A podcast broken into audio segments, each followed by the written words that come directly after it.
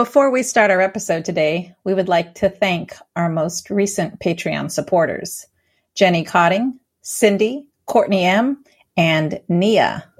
Your support means the world to us. Before we start this episode, I would like to apologize on behalf of my co host. he is an embarrassment to his to his race. Is that what you said? Yes, embarrassment yes, to my race. yes. You're an embarrassment to your What race. is this, the 1820s? 1920s? Your embarrassment travels over centuries. That's how bad it is.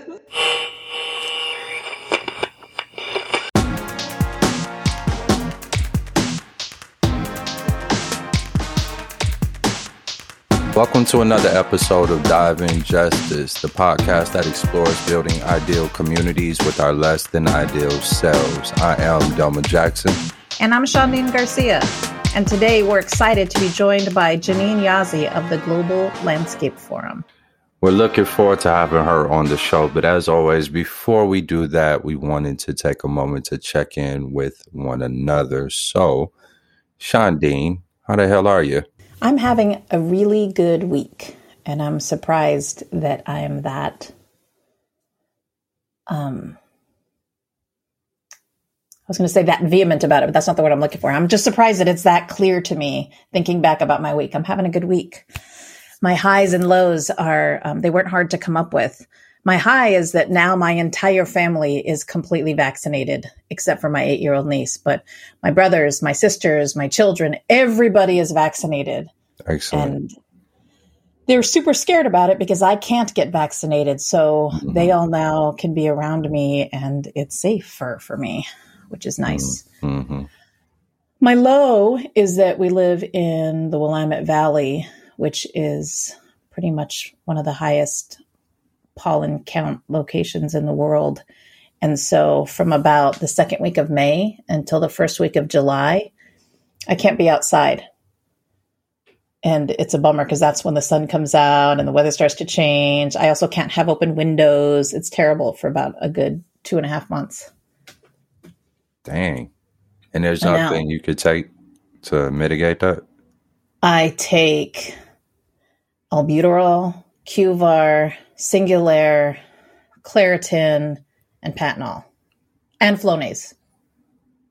you still can't go outside. Damn. Can't go I'm sorry. I didn't mean to laugh at you. I was just like, You didn't mean to laugh at me. you very much meant to laugh at me. I just think, like, you think about the valley and all the like the pollen stuck inside between two hills. Essentially, it's pretty intense. All the grass seed, you can see it. It's so bad. So you're in a bowl. Yeah, Okay.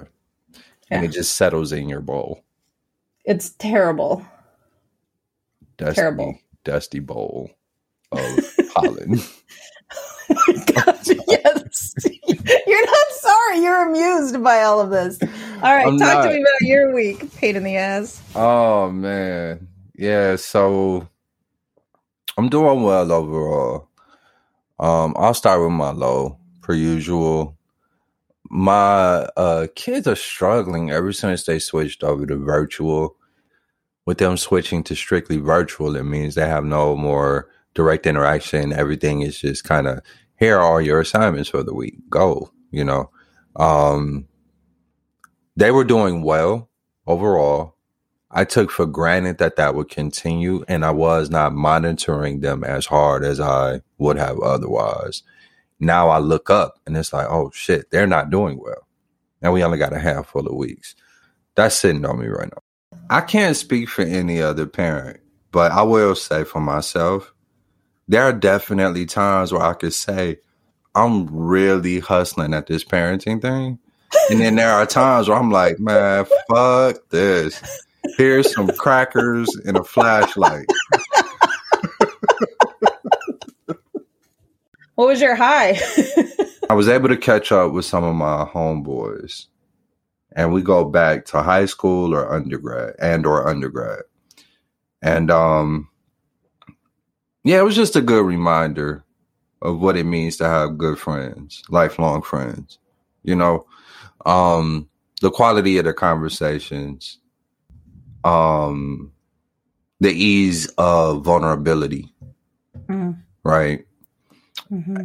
To have that amongst fellas, given the work I've done around some gender shit, I've come to appreciate what I have a little bit better.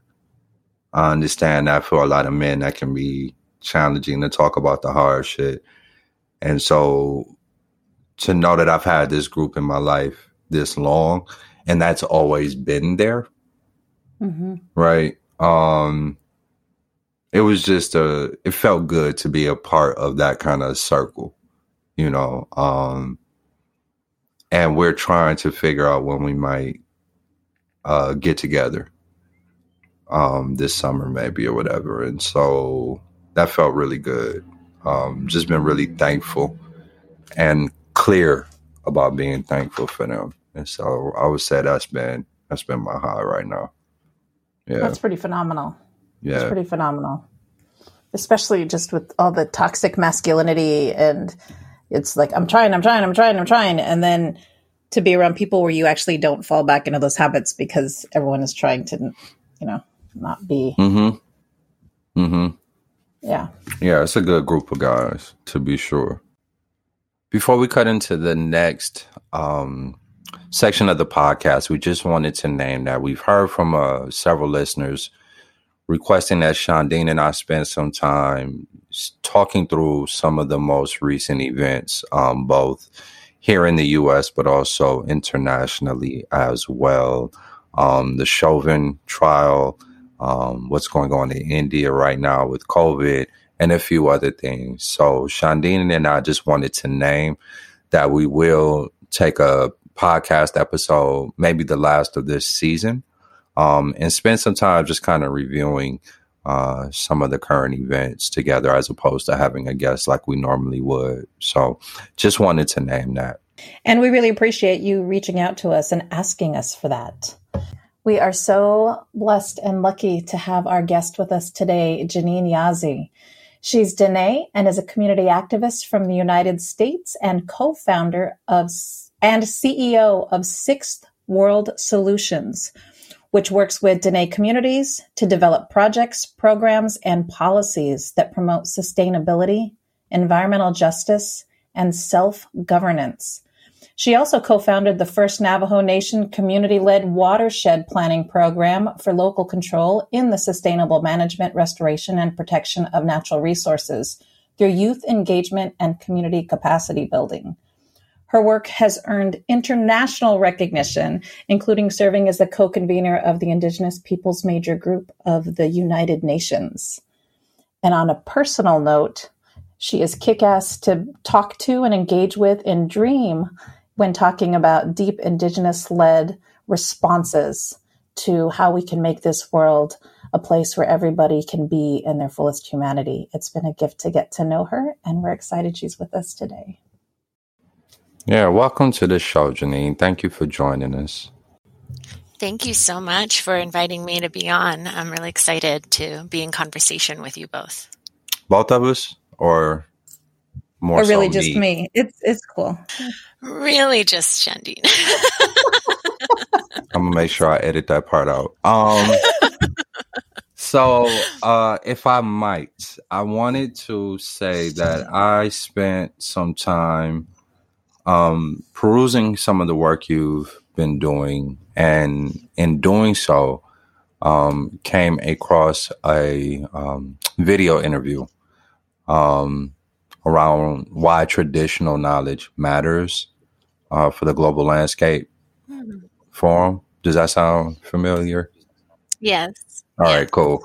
So, given the trajectory of your work, one of the things that I'm always interested in and would love to invite you to speak to is very foundational. Like I'm I'm curious as to how this came to be your work in the first place? What would you say brought you along this particular path or trajectory?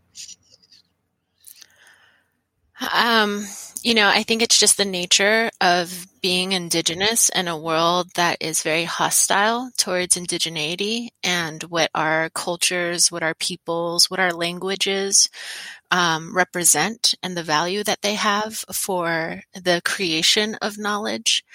And, you know, being of a generation that has sort of like come into the awakening of man-made climate change and also the issues of, of systemic inequality, um, corporate capitalism and how it fuels uh, economic inequality both here and abroad, uh, and all of the the layers of just structured oppression of non-white peoples all over the globe.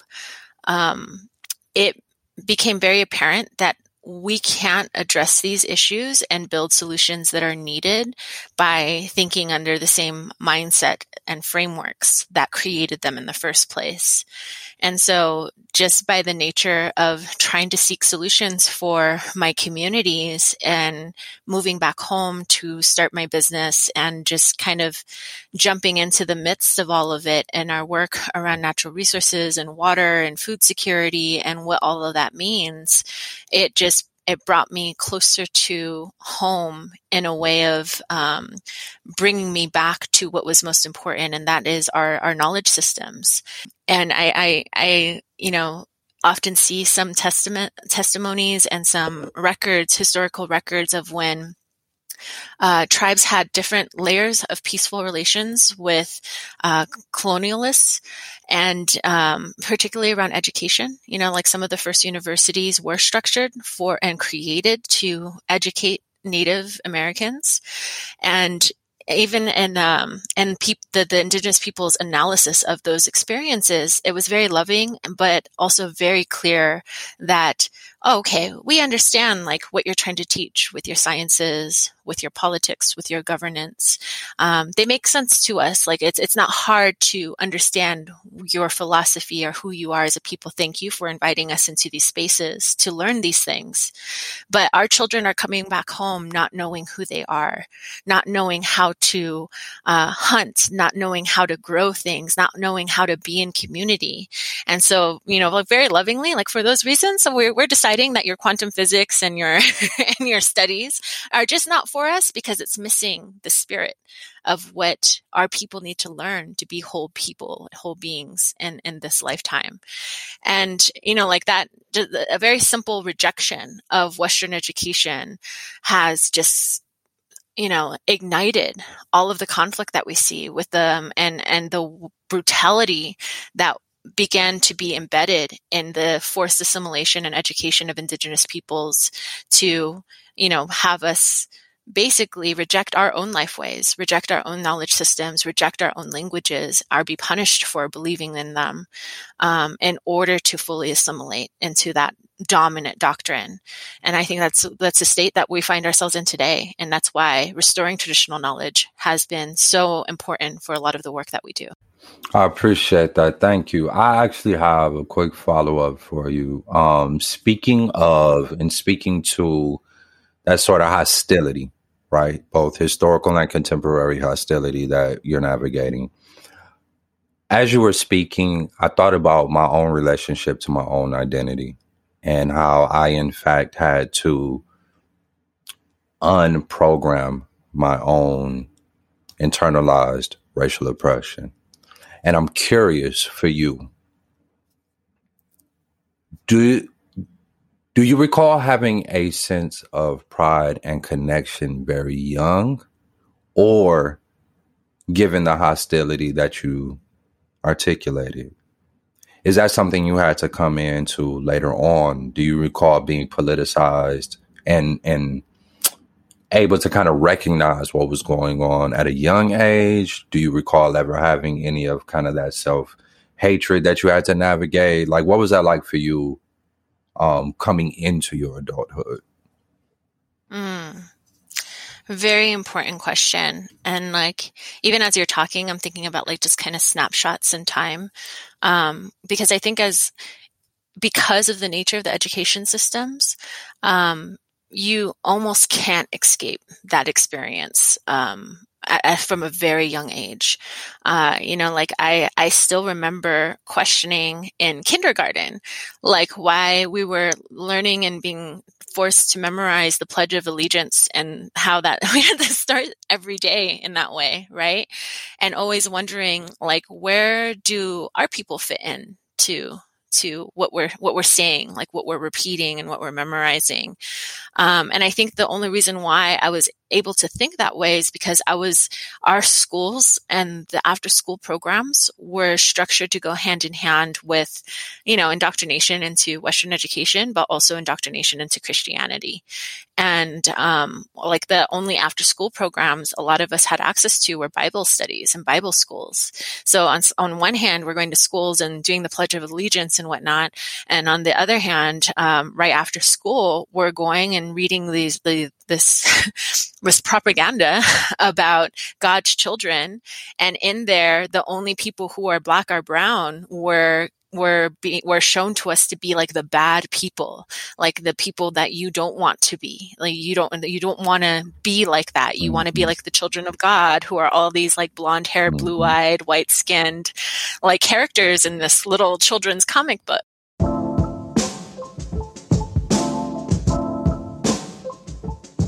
Thank you for giving Dive in Justice a listen. We recognize that your time is the most valuable currency you have. If you're digging the pod, there are a couple things you could do to show your support. First, head over to your favorite podcast platform and leave us a review. It just takes a few seconds of your time, and every review helps us grow our listenership and broadens the conversations we can have together. The second thing you can do and should do is consider supporting the podcast by visiting our Patreon page at patreon.com slash dive underscore in underscore justice.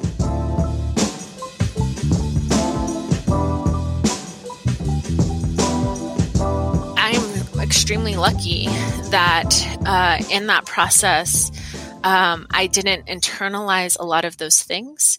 Um, but I think the only reason why was because by the time I was in ninth grade, I, I, I was very adamant about leaving the reservation school system. Um, I had that support from my parents um, to look for a boarding school that where I could be like indigenous mm. like, mm-hmm. and and where i could learn things that were important for my community and uh, we found native american prep school which is located in uh, rowe new mexico and there um, was such an extraordinary experience where they had res kids from all over the US come together for the first time meeting each other, right? Mm-hmm. So for the first time, we're actually seeing like other natives outside of our communities mm-hmm. and really forced to like confront how we've internalized these stereotypes of like Plains Indians or like Lakotas, which is like m- mostly what you see on the Westerns, right? Mm-hmm. Um, and, and like in popular media and, and whatnot. And like really getting to know each other, but then also being completely immersed in a true learning of our indigenous histories. Mm. And that experience, like we would, you know, these little kids, these ninth graders in this room reading college level material because that was the only thing that was available that showed what our, what our, our histories really were. Um, and learning the brutality of what our communities faced uh, and reading firsthand the words of these leaders who are at the forefront of the resistance against colonization and theft of our lands and territories and removals of our peoples reading their words and seeing the and feeling the love that they had and the hope that they had for our survival and being able to contextualize our reservation experiences in that in that frame and understand for the first time that it wasn't our fault it wasn't our fault our people were poor. It wasn't our fault that there was so much violence in our communities. It wasn't our fault our families were broken. And like, even now I'm like tearing up because like, we just sit and cry together, like reading these things and, and for the first time being gifted uh, an understanding that there's nothing inherently wrong or bad about us, that so much has been taken from our communities, um, and then being reaffirmed in, in that love and that wisdom that our peoples had and we're always fighting for, that still resonated with us.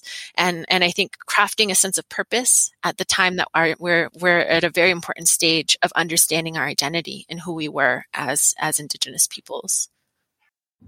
Boom. I have um,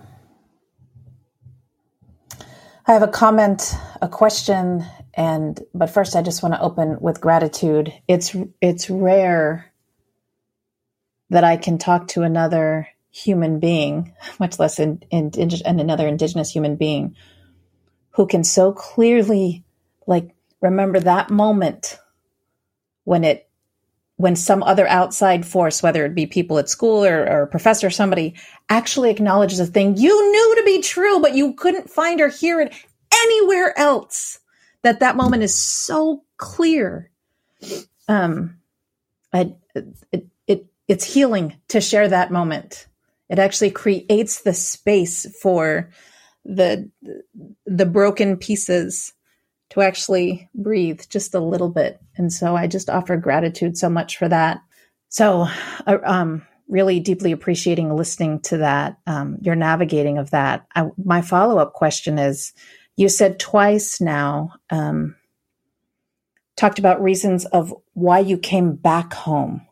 And so my question is back home from where? Because the, the prep school is outside of, it's outside of Las Vegas, right? Outside of Santa Fe, not too far, which isn't super far um, from your from your community. So, did was there a journey that you had in between there that brought you even farther away that made coming coming home so much more significant? NAPS ended up closing down um, halfway through my sophomore year, and we were faced with this reality like where we were all given this taste of freedom and like this sense of family and community and this deep deep gift of knowledge. And we're just at the beginning of that journey. And then suddenly we're we're being faced with this reality of having to return back to our reservation schools. Luckily you know the Google was around. and I, I really wanted to continue my journey of like learning and meeting with uh, other indigenous peoples. And I was like, I want to go to Hawaii. Um, so I looked up boarding schools in Hawaii and I found a school, Hawaii Prep Academy. Um, I think 80% uh, of the student body was white and elite, uh, very upper class families. Um, like the, uh, maybe like 17% um, was Asian elite, uh, so international students. And then there was like 3% of us. Like we were, me and two of my friends that followed me from NAPS, we are the first Native American students that they've had. And uh, yeah, my we were work program students. So we had to work our way through that experience as well. And this elite prep academy, I would have to clean up the cafeteria in order to pay my way through the school. Um, and so that was like a very strange experience, but very, um, something I needed to experience before to prepare me for my next journey, which was to go to Barnard College in New York, because um, I wanted to go to Columbia, but I was also coming into my understanding of like sexism, and um, particularly because of the the type of racism that I was uh, experiencing at Hawaii Prep. Um, a lot of it was was very sexualized and um, and I, I, was I just knew it was wrong. Uh, at that time, back at home, one of my best friends was disappeared, and her family was trying to find her, and everyone was just saying that she ran away. But I knew in my heart she didn't, and there was nothing I could do about it. But I was making these connections. Um, because I did get a chance to work with my mom before I left on domestic violence issues. Um, that was one of my first advocacy issues uh, when I was young uh, we just happened to have like college visits from Columbia and Barnard, um, which was something I didn't know happened, right? That never happened on res schools, but like, I went to this meeting with them and applied, and the college counselor was just kind of like, well, maybe you could get in because you're, you're Native American. You could use that to your advantage, even though I had one of the highest GPAs at that school. Um, and uh, yeah, I got in, and I, my journey there took me to, for to live in eight years in Manhattan, uh, New York um, where I became a mother, where I met my husband, um, and then uh, really had this um, realization that what I wanted most for my family was not financial success. I wanted them, I wanted my children to grow up in community. I wanted them to grow up with a stronger sense of identity, um, especially, you know, reflecting on my own journey uh, and my husband's journey as a first generation um, Afro Caribbean man. Um, we, we knew that it would be very important for us to ha- be able to cultivate a life for our children where they felt connected to place and to peoples. And we were seeing the trajectory that all of our contemporaries were on, working in Wall Street, working in Manhattan, and just always chasing the the almighty dollar, only to retire at at some far off time to go build a farm. And we're like, how about we skip those steps and go home and build a farm and build a homestead and just figure out what we do to support that life and support being in community. And that brought that's what brought me home. I appreciate you sharing all of that. Where I want to go next has to do with solidarity. There is a shared history of both beauty and brutality. Beauty despite brutality, beauty in some ways because of the brutality, right? And I'm curious when you think about that shared history between our indigenous nations and folks on in the African diaspora, whether they be here in the US or abroad, where do you see both some of the promises, opportunities, and then some of the challenges? I think that uh, when I when I got to um, Columbia, a group of us started a freedom school and we got um, we got a, a, professor to to sponsor us so we could get credit for it. We met on weekends. Um, we built our own curriculum, and our curriculum was structured around everything that we weren't getting in in our classes. So we like we talked about colonialism, we talked about ethnic studies, we we looked at the intersection of our different struggles of the labor movement, of the rights movements, of the human rights movements, of the indigenous rights movements, and that I think really was fundamental for me um, coming using that college experience to learn about our intersectionality.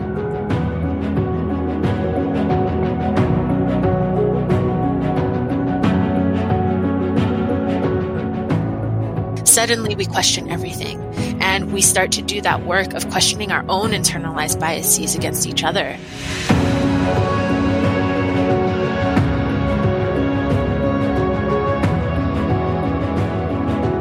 our biggest challenge is doing that internalized work and deconstructing those ways that we have been conditioned to uphold conditions of white supremacy um, in all of these very subtle, subtle, but also these very overt ways.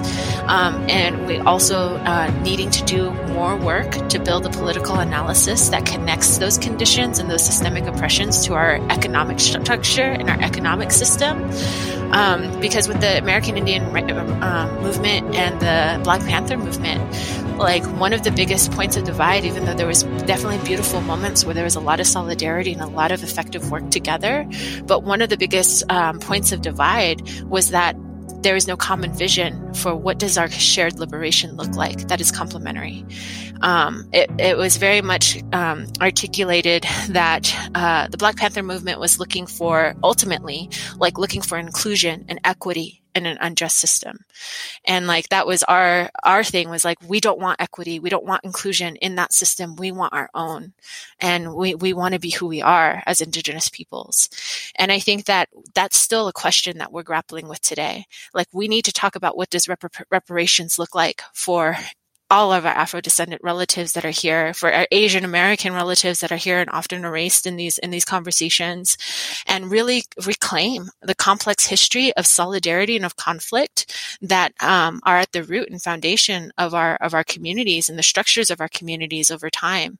Um, and then the hope is that when when I when we've when we have done this work and been able to do this work, the beauty and learning about Black and Indigenous solidarity throughout different times of conquest is so phenomenal. But also, there's also stuff to learn about when we stood against each other in conflict, when we had our peoples enslave African descendants, when we had, um, you know, uh, the Buffalo Soldiers uh, help with conquests and, and, and, and you know, um, civilizing the West. Um, there's, there's things to be learned from that too, uh, that I think need to be brought to the forefront so that we can heal together and we can define what does our shared movement look like in this time as we face a common threat and as we come into deeper consciousness of all of the ways our oppressions have been woven together to so to support people that aren't from our communities, to support a way of life that further takes us um, from our, our earth based cultures. And I think that uh, in doing that, that's where we can shift the narrative of our own liberation in a way that is going to be vitally important for our children to carry on the fight. Because we want to talk openly with folks about what our lowest selves sometimes look like in this world. and so our question to you is what's your petty if you had a if you had someone else describe your superpower not in this really beautiful amazing way but you know some of the real deep human parts of you what would it be um, I'm my superpower would probably be stubbornness. Like I am, my husband says that it's like my way or the highway, and in that can be super petty and and all of that. Um, but I'm gonna say like we need to have those relationships to those all those parts of ourselves because at the end of the day like the pettiness the the spitefulness you know like um, those are also parts of ourselves that are trying to to teach us something. And i think they can they can still absolutely be an important part of our superpowers. I know my spite and my pettiness has definitely helped me protect myself um, from from toxicity um, and also has forced me in places where I probably would have been complicit to name and to call out things that are uncomfortable. And healing, healing's very ugly, right? Like healing's mm-hmm. not all roses mm-hmm. and glory and like kumbaya. Healing is very ugly and very hard. And so I think that that that's a necessary part of what we need to bring and why we need to hold all of those parts of ourselves because there's a lot of us walking around with a lot of anger and with a lot of just I, I, I, I rage, mm-hmm. rightfully, you know. And I think that those negative parts of ourselves are often rooted in that, and that's not wrong. I think that that that rage, that anger is something we need to build relationships to as well, that we need to be honest about and to name and to allow to allow ourselves to feel without that that guilt so that we can better understand how how that can serve us or how if it can't serve us how to be aware of it so that we can harness it and name it and be held to account when, when we're just being assholes you know like yeah that would be it. I'm an asshole. Like people like to think that i'm like a really a really um like very nice and i and most times i am like super nice but yeah i can be a real asshole. So, so and i'm and i'm glad you named that right? Um because my co-host is an asshole. Um, not me. Never me. You know. So I'm curious, real quick, because this happens every episode.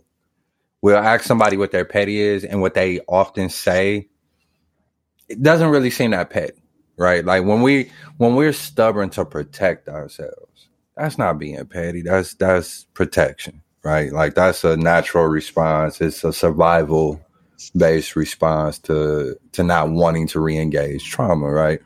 I'm curious about the asshole. Like when you don't get your way, and we're not talking about life changing shit, right? We're talking about little shit, and you don't get your way. What does your asshole look like? How does she show up? that sounded weird. What does your asshole look like? How does That's not what I meant. What I meant was, what does that petty look like? What is what? What do you do when it's not a big thing, right? But it's a little thing, but it matters to you in that moment, and you're not getting your way. What do you do typically? I, I become a toddler. mm. I become a toddler. Mm-hmm. You know, like I do. I either do like the silent brooding, like protests to let uh, everyone know, like I'm not happy, without saying I'm not happy. You uh-huh. So you weaponize silence? Is that what you mean? okay. Yep. Silent treatment. Got it.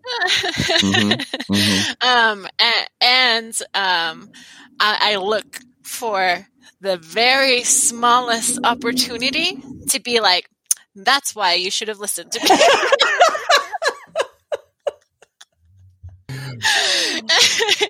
Every tiny. Because I think we all have a different range. When you say you you look for that that little thing, um, I know some folks can look for that little thing for maybe an hour, maybe a few minutes. And then you got folks that can hold that thing for weeks, months. Where do you fall on that? Years. I'm stubborn. Like that's where the stubbornness comes in line with this. I'll, I'll wait five years if I have to to be like, you see, that time you didn't uh-huh. listen to me, created this habit, and now we're in this situation. Yeah. yeah. and I have a screenshot of the actual email the time when you should have listened to me. I can't remember people's names and faces, but I'll definitely recount to you in detail about that time I was wrong. So, yeah. so you'll bring the receipts. Got it. All right. All right. Um, Janene, I so appreciate you. Um, as a human, I appreciate the work you're doing. I appreciate you giving us some time here uh, to be with us for the show. Um, if folks wanted to learn more about what it is you do, they wanted to donate to a cause, if they want anything like that, is there anything you would like to um, share with them to make that easier? Um, well, I I don't usually use social media for all my selfies uh, because it's one of the areas that I like to uphold a lot of the partners that we work with. Hmm. Mm-hmm. Um, I think it's one of the easiest ways. Obviously, we have our own websites and we have our own Facebook page for Sixth World Solutions and, and several of the different collaborations we're a part of. Um, but I think following um, my page is one of the easiest ways to see the full breadth of it. Um, because like Sixth World is like mostly our local work. Um, but you know, we, we work and collaborate with anyone who mm-hmm. is willing to share the same vision because all, like I, you know, and a lot of the things that we shared, everyone has their talents and they're, they're, they're trying to become part of crafting these pathways in different ways. So when we find those our squad, you know, like we we try to hold each other up. And so like I I don't like I'm very uncomfortable with asking for donations. We ha- we're still trying to navigate how to set that up for ourselves because I do think crowdsourcing is one of the best ways to fund a lot of our projects. Um, but every time money gets brought into a conversation, it kind of shifts dynamics. So that's one of the things we're trying to to acknowledge. So I I use all of my platforms to kind of share the breadth of the work that is out there. So it's not just about you you don't have to help us by working with us directly. Like if you're if you want to help like some of these people that we work with or that we stand in solidarity with, you're still helping us in the long term. And so that's one of the best ways I think for people to get involved in just what all the good that's happening out there that we know of um, and that we like to share and uphold. And then to have people share themselves what they know to be out there, I think is one of those best ways to do it. Yeah, I appreciate that. Thank you. Thank you. And and thanks for committing to come back because um, I think we would love to dig in more deeply to I mean even just a sentence of what you said opens up so many mm-hmm more beautiful paths to engage and argue and dream and all through um, heal as we move yes. toward visions of being in right relationship with one another. Absolutely. I would love it. This is great. This is one definitely one of my favorite interviews ever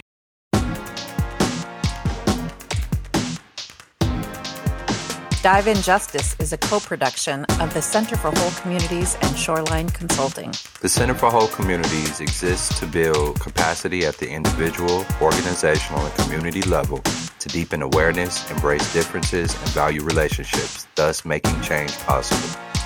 Shoreline Consulting co constructs solutions and strategies that align with your goals and leverages the voices, perspectives, and wisdom of those who stand to benefit. For more information on the Center for Whole Communities, find us at wholecommunities.org. For more information on Shoreline Consulting, visit us on the web at thinkshorelines.com. Dive In Justice theme song created by Nasir Thomas Jackson. Doug Fahrenstein is our audio engineer. Sarah McCandless is our administrative support. Jennifer Cotting and Soraya Yamada Sapien help us out with marketing and promotional support. Thank you all so much. Without your continued efforts, this show will not be possible.